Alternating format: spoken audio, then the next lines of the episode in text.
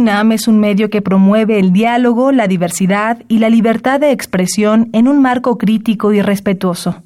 Los comentarios expresados a lo largo de su programación reflejan la opinión de quien los emite, mas no de la radiodifusora. Momento económico. Radio UNAM y el Instituto de Investigaciones Económicas presenta Momento económico. Un espacio para charlar sobre temas económicos que le interesan a usted. Acompáñenos.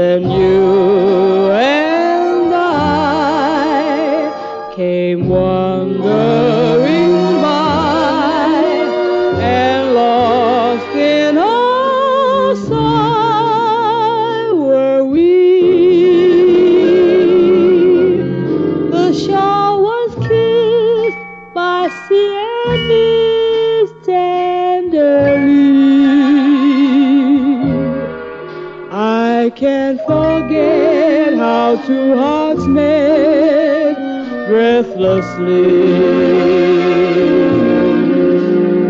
Your arms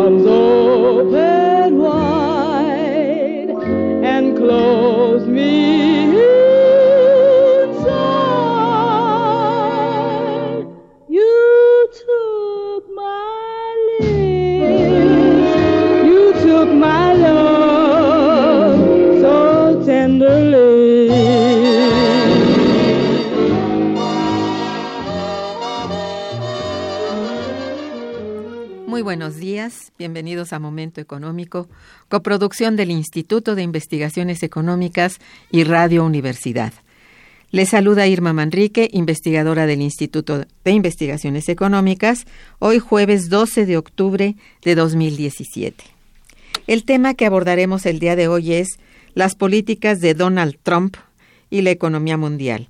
Para ello contamos con la valiosa presencia de nuestros compañeros, el maestro Gerardo Minto Rivera y del doctor y del maestro y del maestro Emilio Romero Polanco. Sean ustedes bienvenidos. Buenos días. Buenos días, doctora, gracias. El teléfono en el estudio es 55 36 89 89 con dos líneas. Asimismo, los invitamos a comunicarse desde el interior de la República al teléfono LADA sin costo 01800 505 2688. La dirección de correo electrónico para que nos envíen sus mensajes es una sola palabra momentoeconómico arroba unam.mx. También puede, pueden escucharnos a través de www.radio.unam.mx. De nuestros invitados. Gerardo Minto Rivera cuenta con estudios de doctorado en investigación económica por la Facultad de Ciencias Políticas y Sociales de la Universidad Complutense de Madrid y de maestría en Relaciones Internacionales por la Facultad de Ciencias Políticas y Sociales de la UNAM. Ha sido catedrático en la Facultad de Economía y de Ciencias Políticas y Sociales de la UNAM en la Universidad Intercontinental de la Ciudad de México, en el posgrado de la Universidad La Salle, en México y en Mérida, Ciudad Obregón y Hermosillo. Es autor de varios artículos y coeditor de libros sobre economía mundial. Ha colaborado para notas periodísticas para la prensa y en programas de radio. Ha impartido conferencias en instituciones en México y en el extranjero sobre temas relacionados precisamente con la economía internacional. Emilio Romero Polanco es investigador de nuestro Instituto de Investigaciones Económicas. Tiene estudios en ciencias sociales de doctorado en la UAM Xochimilco. Hizo maestría en, en política alimentaria y desarrollo rural en el CESTEM Es integrante de la Unidad de Investigación de Economía Mundial. Tiene dos proyectos de investigación que trabaja actualmente, Globalización Económica y Agricultura en México y Globalización y Alimentación en el Mundo, Agrobiocombustibles. Él en la docencia es profesor en la Facultad de Filosofía y Letras de la Universidad Nacional Autónoma de México. Ha colaborado para notas periodísticas, para la prensa y participado en programas para radio y televisión. Así también ha impartido conferencias en diversas instituciones de México y del extranjero. Ha publicado libros y artículos en diversas revistas especializadas sobre diversos temas de economía mundial. Muy bien, tenemos que los días 17 y 18 de octubre en el Instituto de Investigaciones Económicas tendrá lugar el décimo segundo Seminario de Economía Mundial. La coordinación estará a cargo de nuestros compañeros, el doctor Arturo Ortiz Badjimar y del maestro Gerardo Minto Rivera. El seminario tiene como tema central las políticas de Donald Trump y la economía mundial. Como pueden ustedes escuchar, se trata de un evento académico que atenderá plenamente la coyuntura económica del mundo, pues eh, de acuerdo con su programa, no solo abordará un tema que interesará a todos como lo es lo que sucederá en nuestro país y los Estados Unidos de América en el corto plazo, sino que además evaluará el estado que guarda la economía mundial a casi una década de distancia de haberse intensificado la crisis económica mundial que aqueja al mundo hasta este momento. De tal manera que es para dar inicio a nuestro programa de hoy que mm, para atender esta coyuntura que le pido a nuestros compañeros que nos hablen de cuál es el objetivo o los objetivos del seminario, cuáles son los subtemas o mesas de trabajo y quiénes participan y en sí cómo está estructurado el seminario en general. Sí. Muchas gracias, doctora. Buenos días. Bueno, uno dentro de los varios objetivos que tenemos en este en nuestro seminario ya la, el año ya la versión 12, digamos ya. Ya, tenemos años, es eh, del objetivo principal de los que tenemos es analizar desde una perspectiva crítica, con datos y fundamentos, este, la crisis del capitalismo que se iniciara en el 2007 y que para el 2017, actualmente, presenta características severamente graves. No podemos olvidar que algo que pase en cualquier economía ya influye de alguna manera en el resto de nuestra economía por la interdependencia que se tiene. Entonces, conocer la situación actual de la economía, sobre todo estadounidense, y su desarrollo, es lo que nos va a dar elementos para conocer, para analizar y para establecer criterios eh, actuales en el mundo contemporáneo. Para eso estamos, este, dentro de esos objetivos, estamos llevando a cabo nuestro 12 seminario de economía internacional. Va a haber este, cuatro mesas, dos de ellas van a estar conformadas por eh, dos conferencias magistrales. Una de ellas precisamente es la economía mundial a un año de Donald Trump, que la impartirá el doctor Arturo Ortiz Wagner. Y la, esa es la de inauguración y otra conferencia de clausura que la va este, a, impartir el doctor eh, Alfredo Jaliferrame, el cual nos va a hacer favor de este, eh, ilustrarnos con una conferencia muy, muy importante. El caos global, decadencia de Estados Unidos, ascenso de China y resurrección de Rusia la recomposición hegemónica. O sea, independientemente del título que está enorme, pero sí incluye todo este tipo de fenómenos que estamos viviendo, consecuencias de la globalización, consecuencias de la crisis global, que muchos le llaman terminal, este, y sobre todo con el gobierno actual, todo esto este, permeado por las políticas del el presidente Donald Trump actualmente en Norteamérica. Habrá este, otras dos este, mesas este, de trabajo una de ellas es precisamente para estudiar la economía eh, de Estados Unidos, que se llama el ciclo económico en Estados Unidos. nosotros como economistas vemos que el ciclo económico lo estudiamos a fondo en el sentido de las fases y cómo se va ubicando en términos este, históricos con, eh, y datos empíricos y ver su desarrollo y alguna perspectiva. Eh, y también América Latina. En ese contexto, el doctor de la Universidad de Sevilla, Alfonso Expósito, nos impartirá una conferencia que precisamente trata sobre esto, la amenaza del proteccionismo comercial en Estados Unidos y la vulnerabilidad de América Latina. No olvidemos que independientemente de este, los dimes y dientes, tenemos una economía, una realidad que es de una dependencia, no nada más local, sino hasta regional, con la economía norteamericana y sobre todo Estados Unidos. Y también de la Universidad de Villa María, Argentina, el doctor Flavio Buccieri nos va a impartir una eh, conferencia que se llama Primer año de la administración Trump, y su impacto en América Latina. Entonces creemos que con esto y con las conferencias magistrales vamos a redondear un buen análisis sobre la situación actual, la coyuntura actual que estamos viendo y que nos ha afectado, sobre todo en estos días, hoy mismo, sobre cosas tan eh, reales que es cosa de ver cualquier periódico encabezado sobre eh, nuestro Tratado de Libre Comercio, consecuencias posteriores y eh, con las políticas aplicadas de Donald Trump, actual presidente de los Estados Unidos. Entonces, eh, para eso están invitados. Así es la cosa. Bueno, casi todos sabemos lo que ha significado para México la llegada de Trump a la Casa Blanca. Sin embargo, pocas veces o quizá en menos espacio se ha hablado a detalle de lo que ha significado este acontecimiento para la economía mundial. Por ello les pido que compartan con nosotros sus principales eh, opiniones, impresiones a este respecto. Emilio. Ah, sí. Buenos días.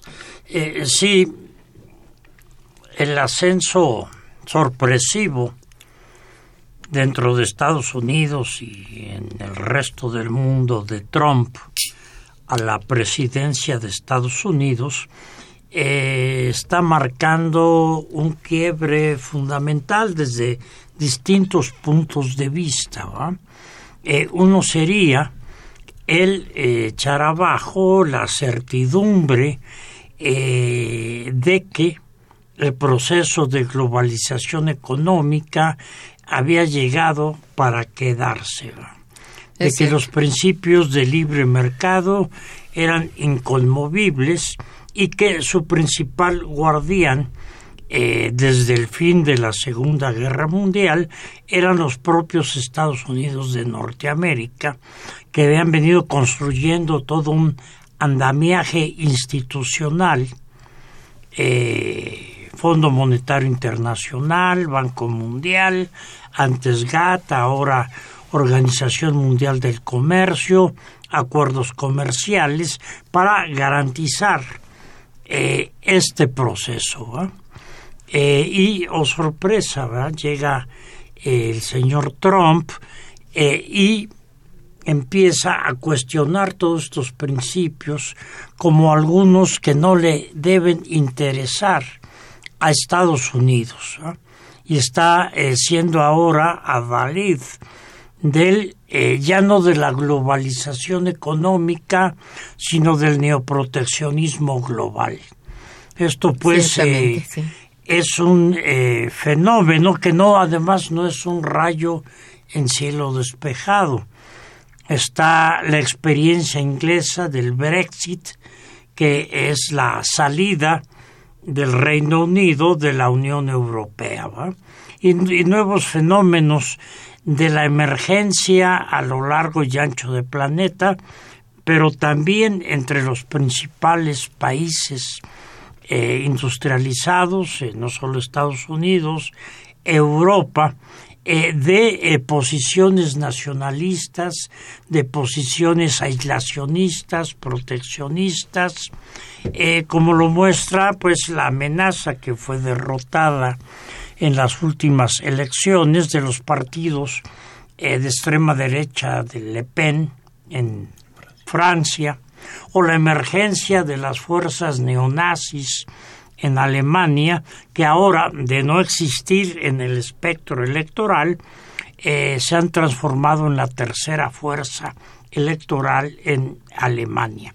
Por no hablar con la complejidad que entraña del propio sentimiento autonomista, nacionalista catalán y, en fin, de muchos otros este, eh, fuerzas sociales eh, que al parecer no tenían ningún tipo de influencia ni perspectivas en eh, distintos países, particularmente Europa. Entonces, este es un escenario muy complejo porque está en duda el futuro de este proceso globalizador, está en duda el futuro del llamado libre comercio y esto entraña pues grandes amenazas eh, para países como México, cuya apuesta desde hace 22 años ha sido precisamente el eh, insertarnos, aunque sea en forma subordinada y asimétrica, con la que hasta hoy sigue siendo la potencia número uno del mundo, Estados Unidos de Norteamérica, y poner todos los huevos de la canasta en un proyecto como el Tratado de Libre Comercio, que hoy eh, parece estar viviendo eh, una agonía eh, ya anunciada. ¿no? Entonces, este, ahí son algunos de los... Yo este agregaría lo que comenta atinadamente el maestro Emilio Romero, de que hay un acuerdo, una especie de este de, un acuerdo de, de- puntos de vista en que el papel del presidente actual de Estados Unidos, Donald Trump, que sus pronunciamientos y sus acciones son impredecibles. Yo creo que todo el mundo está este, siempre esperando a ver si a la medianoche no lanzó un tuit que, que, que promueva este eh, dimes, diretes, etcétera, etcétera, o las famosas fake news que a todo el mundo está afectando. Entonces, y además, si eso le agrega a uno que constantemente despide a algunos este, de, sus colaboradores incluso muy cercanos y luego eh, y nombra a otros etcétera yo creo que este es, todo eso da mucho de qué preocuparse ahora agregando lo que dice el maestro Emilio sí lo que más debe preocupar y, y esto es al mundo es la cuestión del posicionamiento de eh, eh, de su gobierno ante el aspecto militar no olvidemos que una vez que llegó este al, al al poder, digamos, los militares estadounidenses les ha, les ha otorgado puestos clave. Están hasta incluso con los seudónimos ahí muy... Y también en la administración. Y busca expandir los fondos de las Fuerzas Armadas, o sea, sigue inyectándole más dinero. ¿Qué pasa? Pues es un volúmenes de capital inmensos que vienen siendo, si ubicamos mercancías como ya productos terminados, balas, metralletas, tanques, etcétera, bueno, esas mercancías necesitan su realización. Y no olvidemos también estos eh, los teóricos de las de las grandes potencias, de los este imperios que dicen todo imperio necesita para justificar su existencia una guerra. Y cuidado, porque entonces ahí sí estamos planteando ya cosas más severas de las cuales muchos este, eh, eh, comentaristas, articulistas de fondo han estado ya alertando de que lamentablemente ese es a lo que más se le tiene miedo a nivel mundo, de una conflagración que va a ser nuclear, o sea, no va a ser, ellos le están llamando, eh, ¿cómo se llama en términos técnicos? Una especie de eh, guerra preventiva. Bueno, esto no puede ser preventiva, ya lo han dicho muchos especialistas en estas cosas. Al contrario, independientemente de eso, que posiblemente sí, sí suceda, ya sea contra Ir- Irán, eh, Irán o contra Corea este de- del Norte actualmente, o Venezuela. ¿cuál- o Venezuela podría ser, o sea, eh, eh, como dicen propuestas ahora, ¿cuáles serían las consecuencias? Sí, y de sí. una vez empezar a evaluar que independientemente de lo eh, anecdótico, de que manda twitters, de que dijo esto, dijo lo otro, etcétera, etcétera, estamos frente a un peligro inminente de una conflagración nuclear, consecuencia de la frivolidad de, eh, este, de sus eh, posiciones actuales a nivel de economía mundial, a nivel de Europa, en fin. Bueno, ¿ustedes creen que, que hay un diseño de política económica por parte de, de Trump hacia Estados Unidos y cuáles son o qué características tiene? ¿Tienen más o menos la, sí, la, la idea? Bueno, antes que nada, independientemente de quienes estén al frente, tenemos que decir, de los este, imperios, todos, toda la estructura eh, obedece a una estructura de poder. Una estructura de poder en este contexto, ¿cuál es? Es la relacionada con cómo se obtiene la riqueza de una sociedad. Ajá. Si estamos hablando de los famosos este, poderes co- corporativos, que son cada vez más y más este, fuertes, más inmensos, y los, na- las asimetrías entre los ingresos de las riquezas del 1% de la población mundial versus el, el 80-90% del resto de la población que no tiene este, eh, ingresos más que medios, estamos viendo que este una forma de vida o la forma como nos estamos apropiando de nues- para nuestra existencia no funciona. Y si esto se le llama neoliberalismo, Señores, hablemos entonces cuál, cómo se le va a llamar a una nueva, entre comillas, sociedad. Porque independientemente de quiénes sean los hombres, tenemos una estructura de poder, una estructura de producción, una estructura de cómo nos hacemos de, la, de, de, de, mantener- de mantenernos a nivel de, de sociedades. ¿no? Y si vemos que esta ya no ha estado funcionando, señores, entonces, ¿cuál sería? Hay muchos nombres y apellidos, de nueva civilización, este, nueva Atlántida, no sé, pero la cuestión es que esta no ha llevado en ningún momento en toda la vida del capitalismo más que a una crisis permanente, constante y a un reparto totalmente inequitativo de las riquezas y de las ganancias de, de la sociedad. Y al contrario, depredando toda la este eh, los bienes, los recursos naturales y así también este como los recursos de las sociedades más, sobre todo más pobres luego de repente, ¿no? Bueno, ¿cuál? Sí, perdón. eh, Sí, eh, es eh, complejo todavía, confuso evaluar cuál es la propuesta Exactamente. eh, que ¿Cuál tiene es? Eh, Trump. ¿ah? Eh, hay mucho debate, por ejemplo, en el uso del gasto social,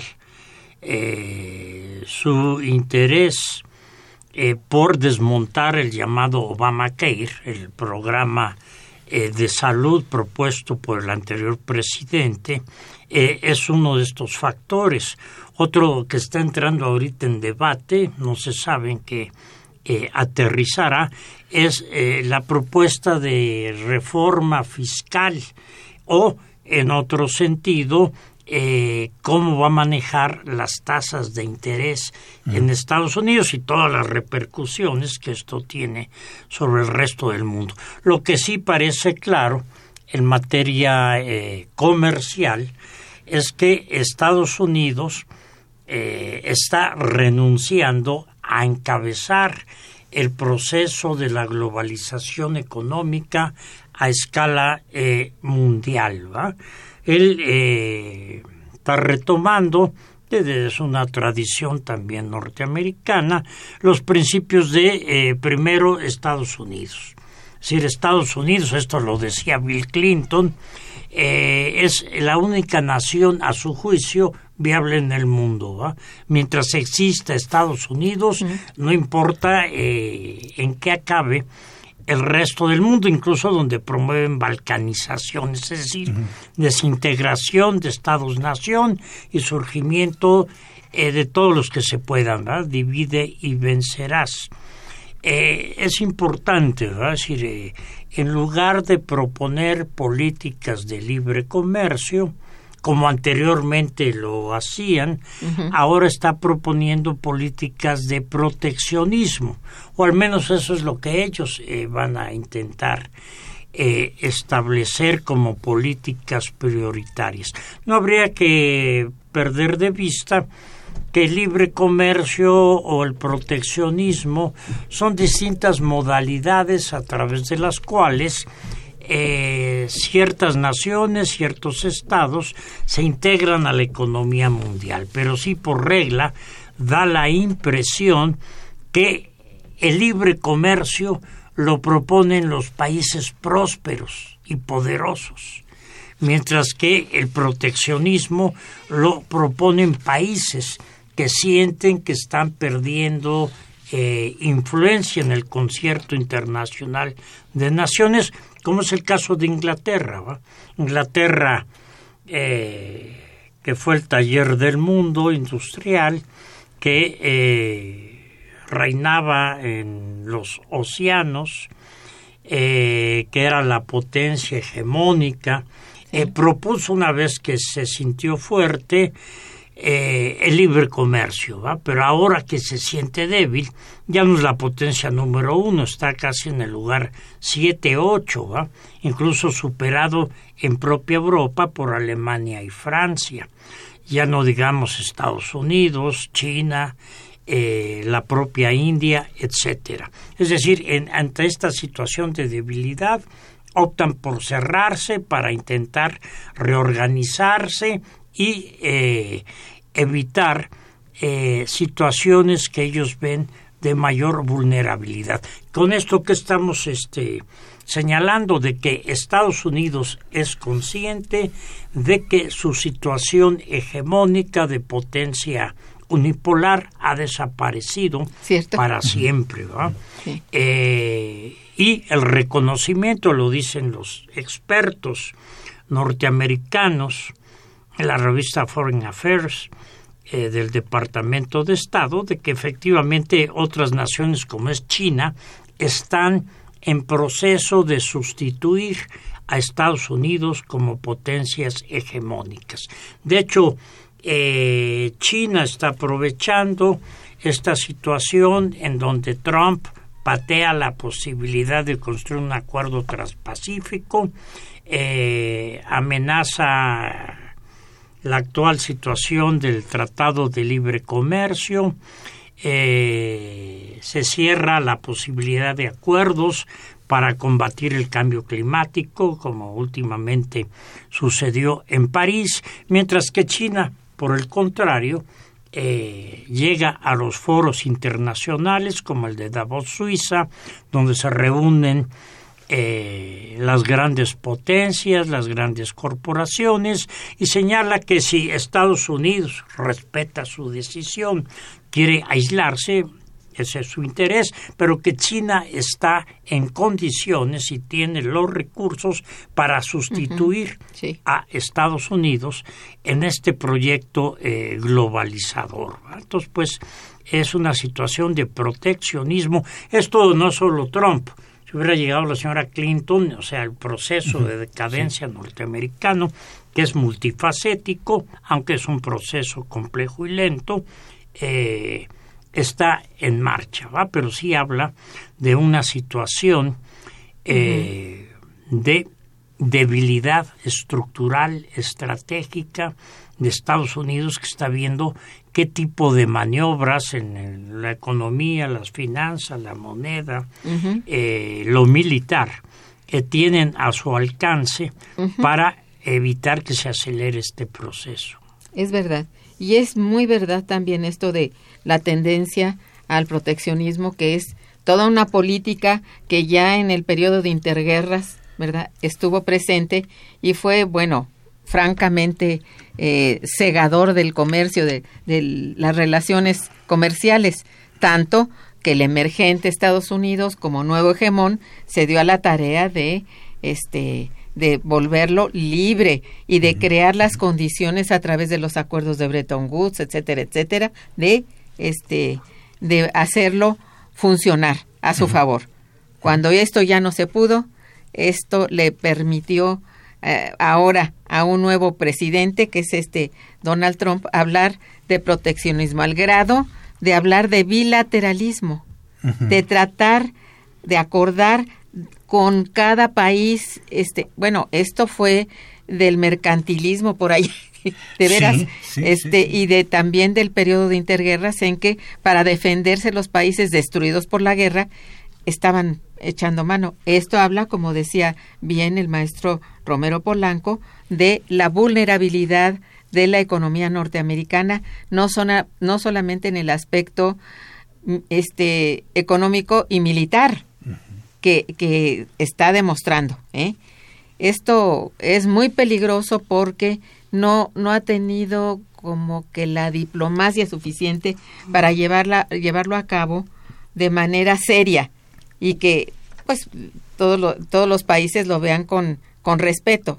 Lejos de eso, eh, su manera de, de llevar a cabo sus, sus estrategias de política económica son verdaderamente, este, pues no sé, Pues mucho sin sentido. poco, sí, porque mire, poco serias y, y- y es pues, si muy dice, peligrosas, es ¿no? que está en contra del cambio climático y hay científicos que dicen, bueno, que, que alguien le aconseje, que los, sus asesores. Eh, sí. Pero si uno desde una perspectiva de, de- de- de economista analiza la situación, lo que está motivando a Trump es servir a los intereses económicos de las industrias extractivas estadounidenses. Así Podemos es. decir nombres y apellidos, ExxonMobil, Chevron, este, la misma Cámara de Comercio de Estados Unidos. ¿Por qué? Porque quieren defender lo aquí entre nos ya también indefendible. O sea, la extracción de materias primas como el carbón, que Sí. contamina, que, que- Bueno, es malo volvemos para- a la era de, no sé, En retroceso por completo, exacto. ¿no? Sí. Versus el desarrollo de la eólica, la de las mareas, la energía eh, solar, etcétera, etcétera. Pero entonces es que está en contra del cambio climático. No, está apoyando a este tipo de corporativos que se ha denominado ya las grandes este, corporaciones super mega transnacionales históricamente Sí. versus este el desarrollo de nuevas este eh, cómo se dice formas de producción desde Sí. la eólica etcétera verdad Claro, de energía distinta, ¿no? Alternativa. Totalmente. Y bueno, ¿qué es el resto? Señores, bueno, to- todos sabemos que se la pasa negando el cambio climático y que con este regreso a estas nuevas formas de extracción de, de minerales, eh, creen, ahora sí, como decían de- románticamente, creen eh, regresar a los días de riqueza y gloria del No, pues, carbón, no. el petróleo, eh, eh, etcétera, ¿no? Cuando está- ha sí. sido todo lo contrario.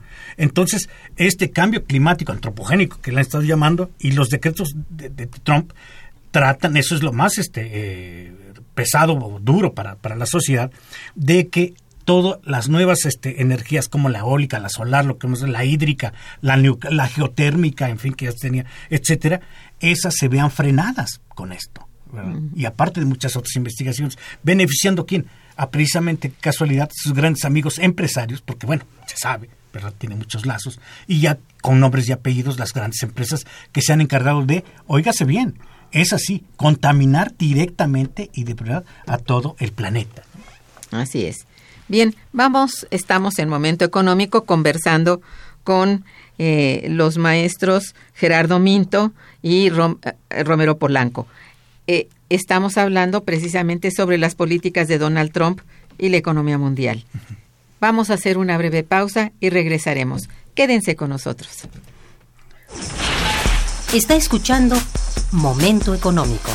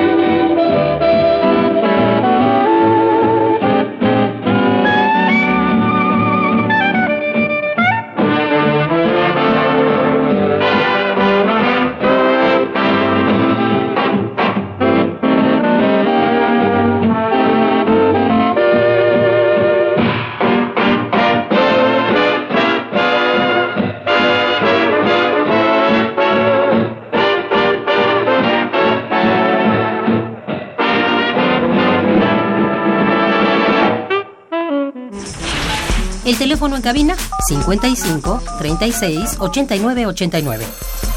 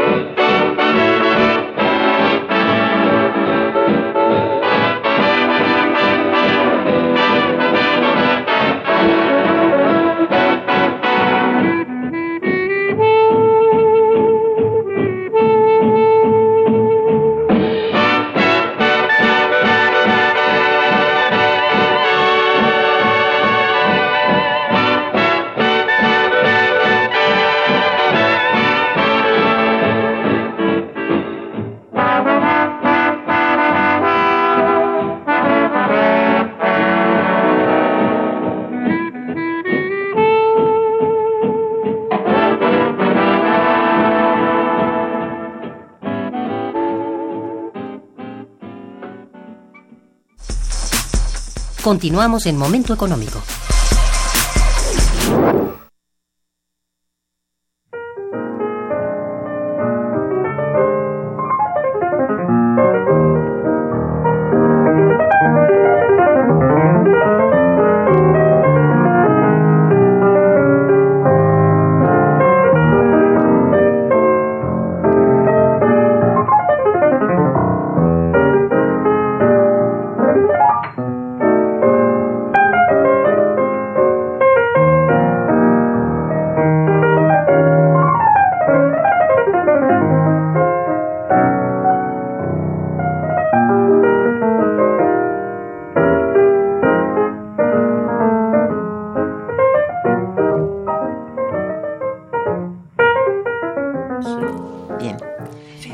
Pues miren ustedes, tengo aquí ya muchas preguntas de, de nuestros radioescuchas.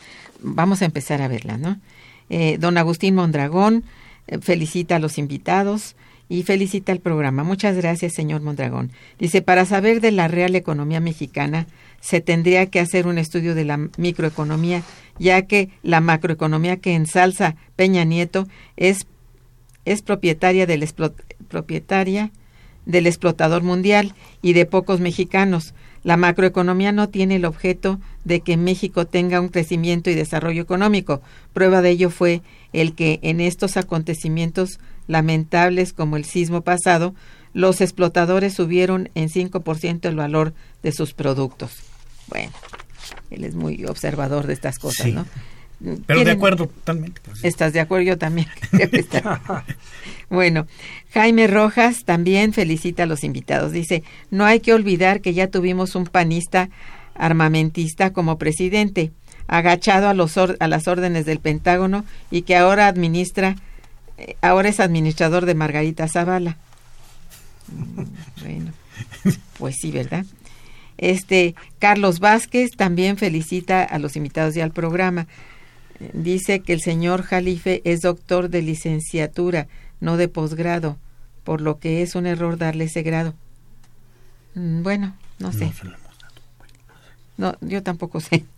Manuel Munguía felicita mucho a los invitados. Dice, la crisis profunda en la que ha caído el capitalismo mundial en la última década nos indica que había una guerra mundial en lo político y en lo económico donde el desarrollo social ha sido olvidado por las instituciones financieras como el Banco Mundial, el FMI y con el alza de las tasas de interés que ha generado una volatilidad que impacta a la sociedad. En, en lo cual, pues realmente, Pues estamos de acuerdo. sí, Sí. querías decir algo, sí.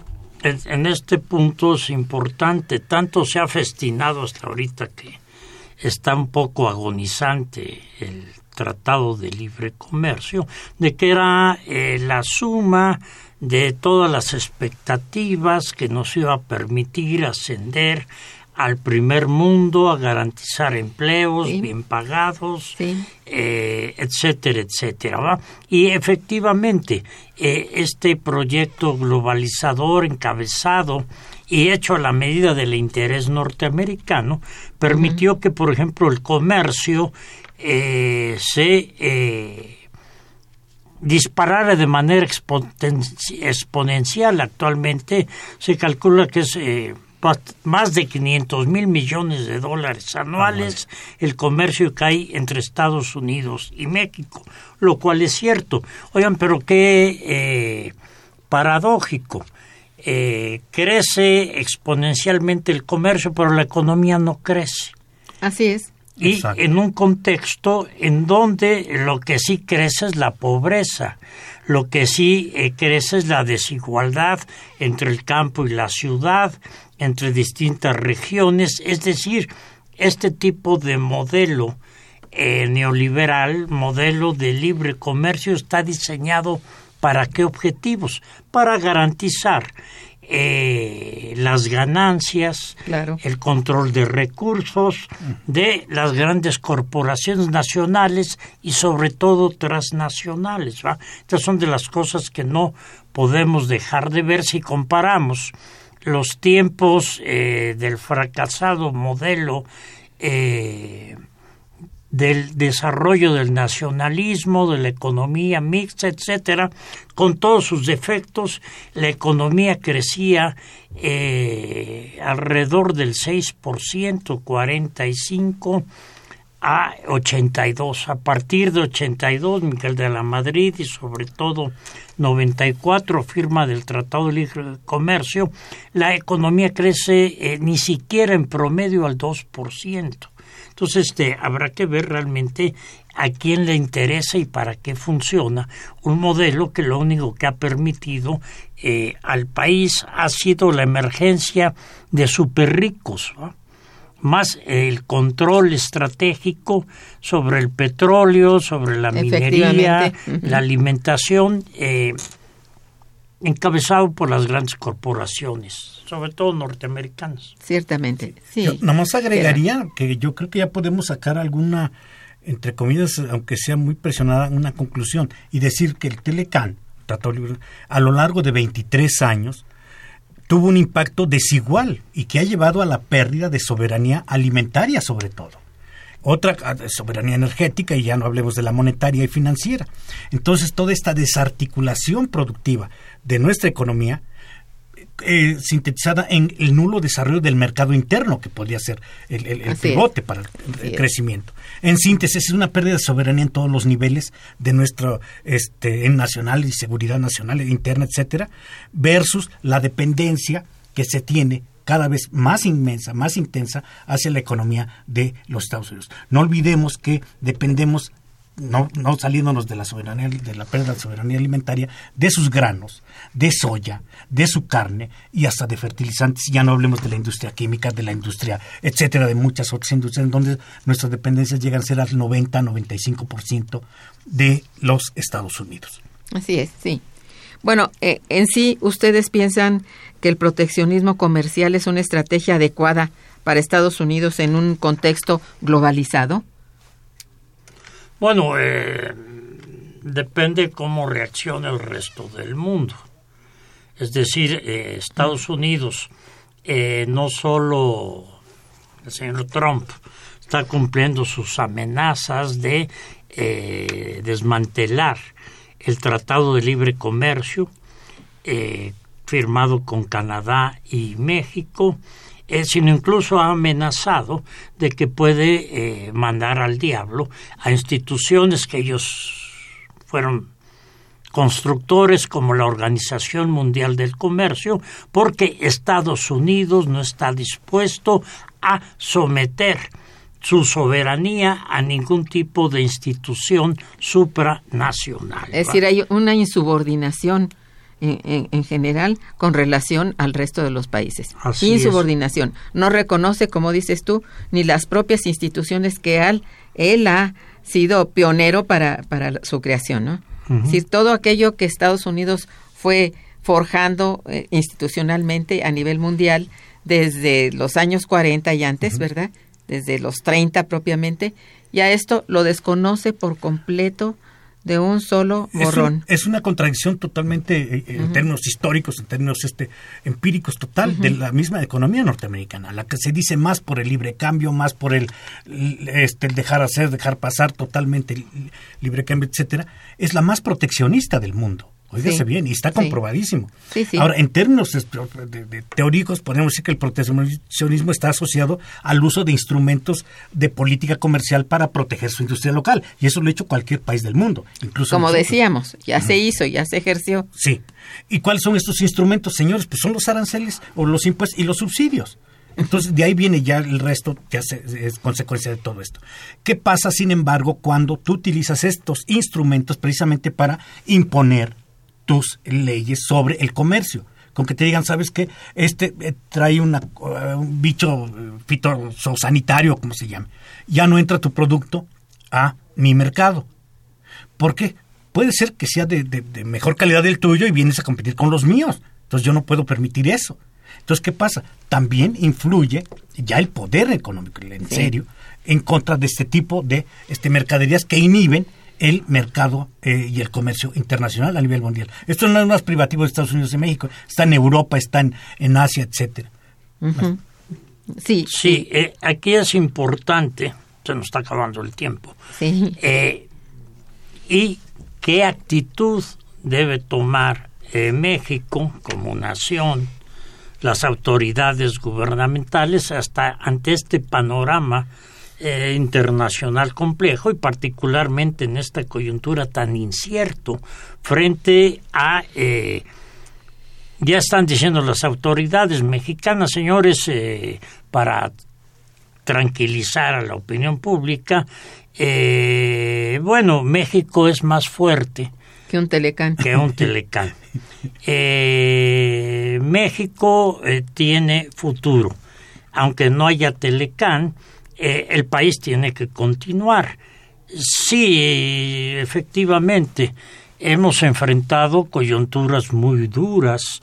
Eh, por ejemplo, me imagino eh, que en 1521 la conquista de la Gran Tenochtitlán en manos de los españoles tuvo consecuencias. Cuando Estados Unidos nos declara la guerra en 1847 y se apropia de la mitad del territorio mexicano. Ahora esas coyunturas sí dejaron más secuelas de las que estamos enfrentando, que por otro lado no hay que subestimar. Aquí el problema es y se tiene el enfoque adecuado para hacer frente a una coyuntura que sin duda va a simbrar, por lo menos en el corto plazo, los flujos comerciales, en alguna manera, la estabilidad del tipo de cambio, eh, la confianza de los inversionistas externos, qué es lo que se tiene que hacer. Eh, creo que ahí también hay fallas en el enfoque gubernamental. Para ellos todo es el libre cambio. Y si Estados Unidos, con el cual tenemos el 80% de lo que exportamos, eh, nos cierra las puertas, en parte, eh, ¿qué hacer? Bueno, algo que no se ha hecho. Señores, eh, si empiezan a, eh, como ya amenazaron los berries, el aguacate, eh, el tomate, etcétera, a poner restricciones, ¿dónde encontrar otros mercados? Es decir, el problema de la diversificación de mercados. Oigan, y dependemos de forma muy eh, alta de las importaciones de productos alimenticios, de granos básicos.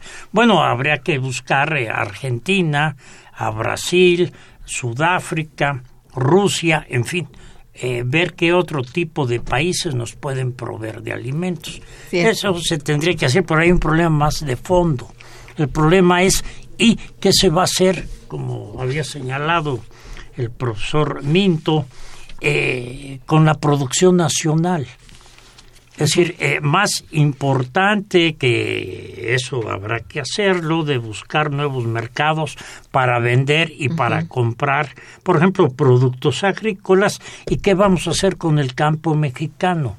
¿Y qué vamos a hacer con la autosuficiencia alimentaria en un mundo tan convulso en donde al país que ponen de rodillas por la dependencia alimentaria, pues pueden proceder de la manera Que eh, quieran. que quieran. Entonces, eh, yo creo que ahorita es una nueva oportunidad, como se ha dicho desde que se firmó el Tratado de Libre Comercio, reactivar el mercado interno, reactivar la A ver, ¿a qué pequeña horas, y mediana empresa El tan llevado y tan traído. rescatar el campo, eh, generar empleos bien remunerados, etcétera, etcétera. ¿va? Es decir, eh, mientras no cambie ese enfoque, México va a seguir dependiendo y va a ser vulnerable en un mundo tan complejo a todo tipo de apetitos e intereses imperiales como el que actualmente está manifestando, bien lo decías. Para Trump dice libre comercio, pero para nuestros productos en el extranjero. Y de todo el exterior hacia acá, proteccionismo. ¿va? Así es. Entonces, pues es algo muy eh, contradictorio, muy vulnerable, está Sí. quizás... no, no es del todo falto de peligro para Estados Unidos. Claro. Los mismos este, productores de allá están alarmados porque los afecta muchísimo. Sí, nada más que en la en primera instancia la estrategia que sigue es dar el machetazo ¿verdad? Ahora, de, a partir de ahora no ahora sí. pasan, ¿verdad?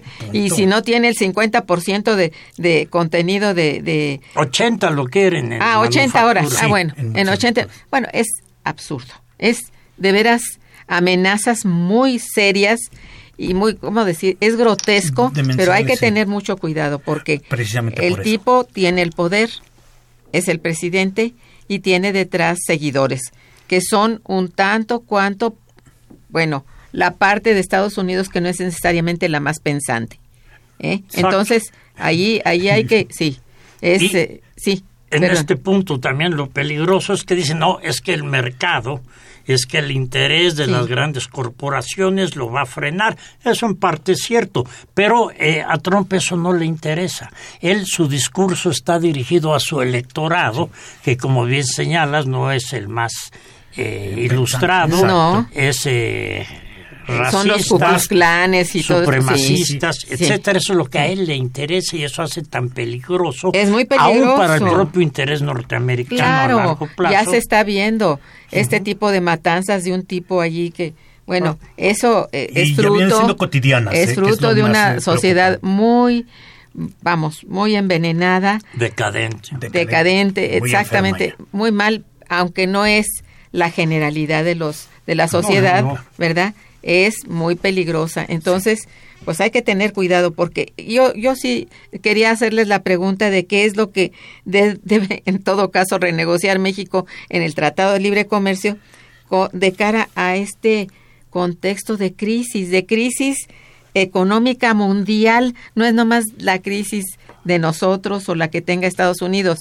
Estamos viendo claramente que el mundo se mm, está estremeciendo con una crisis muy seria. Y eso, como ya lo decías al principio del programa, este es de veras peligroso no pensar en lo que está pasando en cada lugar, la- en la Unión Europea, en, en Asia y todo, ¿no? Y que bueno, aquí hay un, hay un actor que es importante, que es China, que parece que es el que va a tener este, la ganancia finalmente, ¿no? Ante todo el pleito de, de Trump con todo, con medio mundo, él parece que cree que va a tener este, ventajas.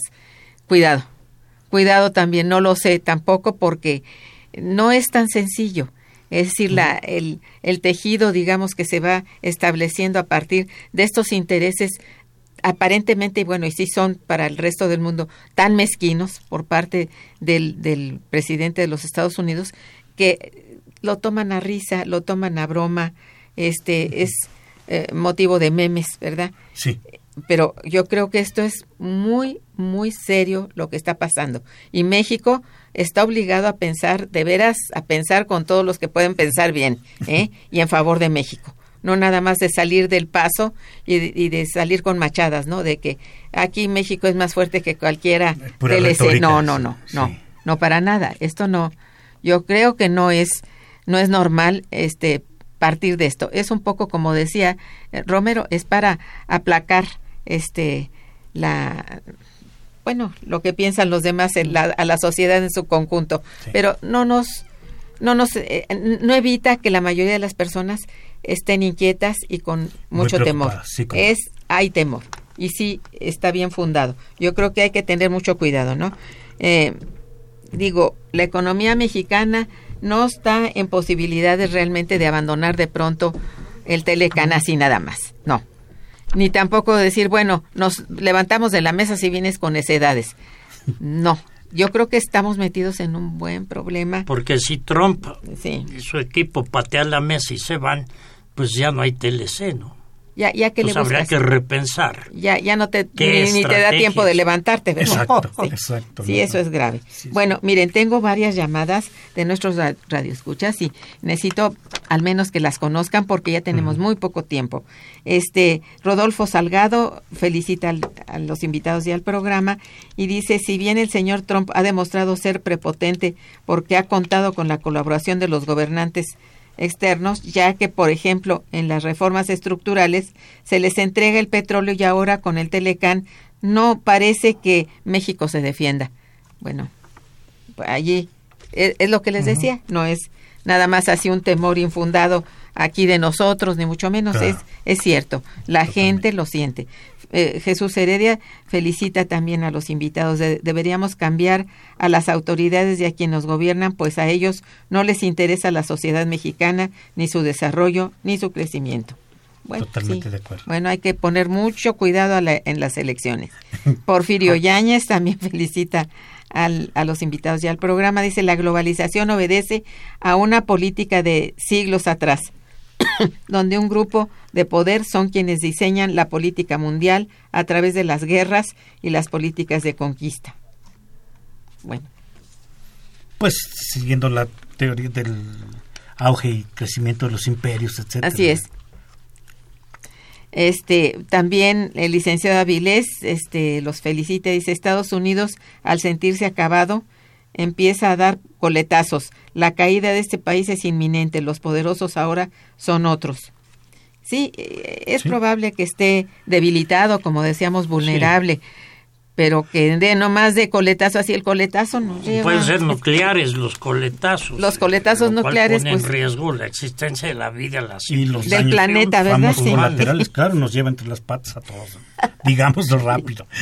Isidro López felicita a los invitados y al programa. Dice, les agradecemos, le agradecemos al señor Trump que se termine el Tratado de Libre Comercio, ya que este no favoreció nunca a los mexicanos. Al La contrario. crisis es oportunidad para México. ¿vale? Así es. Eso es. También aquí pensamos que sí, es peligroso, no es agradable, pero finalmente sería lo mejor. Ok, ya llegamos a, un- a una conclusión. Sandra Ángeles también dice, ¿pueden los invitados dar un correo electrónico? Con todo gusto. Minto arroba unam punto mx. Muy bien. Romero.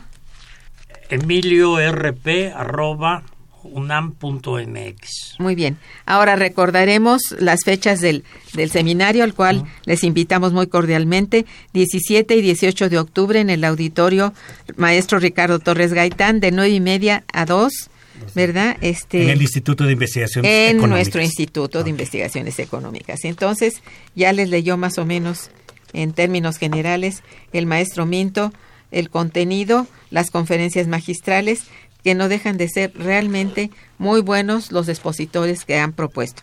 Entonces, están eh, muy cordialmente invitados y bueno, le agradezco a, los invitados de hoy, así como a todos los radioescuchas, su participación en este programa. Estuvo en los controles técnicos eh, Gerardo Zurrosa, a quien le agradecemos, en la producción a Santiago Hernández y Araceli Martínez, en la coordinación y conducción del programa, una servidora Irma Manrique les desea muy buen día y mejor fin de semana. Gracias.